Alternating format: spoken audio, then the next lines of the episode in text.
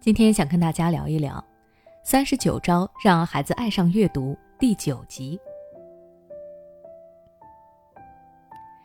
相信现在很多家长都已经意识到了阅读对于孩子成长起着重要的作用。有很多研究证明，大量阅读能够有效促进孩子的智力发育。孩子在阅读中能够收获知识，还能够锻炼逻辑思维、语言表达和文字写作等能力。除此之外，阅读还能够塑造孩子良好的品格，让孩子拥有强大的内心，这对于孩子的自我成长是很有帮助的。就像著名教育学家苏霍姆林斯基所说：“无限相信书籍的教育力量，是我教育信念的一个信条。让学生变聪明的方法，不是补课，不是增加作业量，而是阅读、阅读再阅读。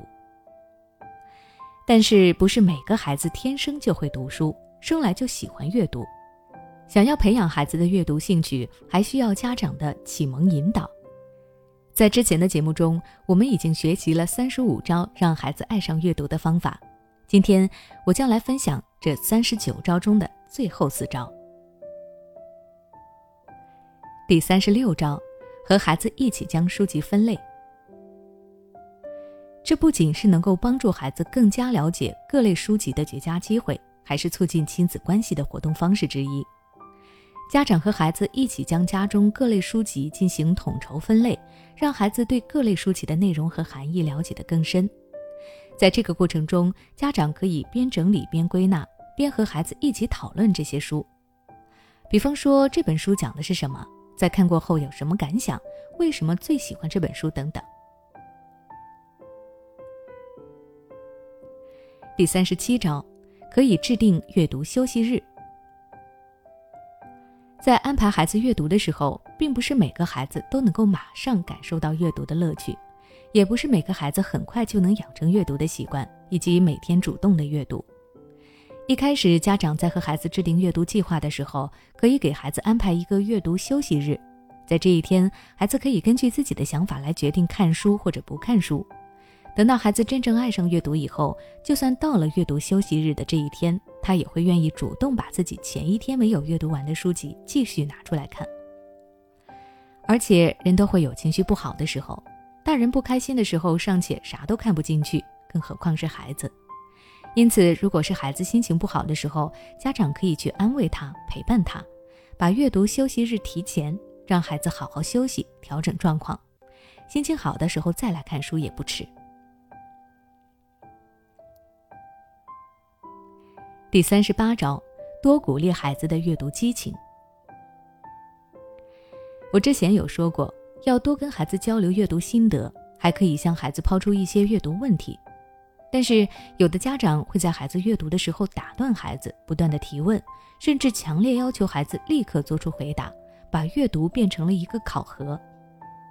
这些方式都是不恰当的，不仅影响孩子阅读的专注力，还有可能会打击到孩子的阅读兴趣。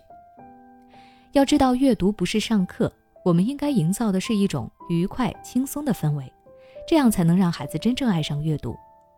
所以，家长在这个过程中跟孩子交流的对话，应该是以鼓励和表扬为主，让孩子觉得阅读是一件快乐的事情，他才会愿意继续看下去。第三十九招，相信孩子。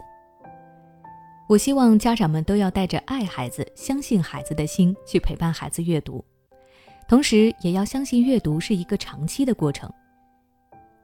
有的家长可能觉得自己孩子就是看不进去书，不是读书的料，所以渐渐的也不上心了，随便孩子怎么做。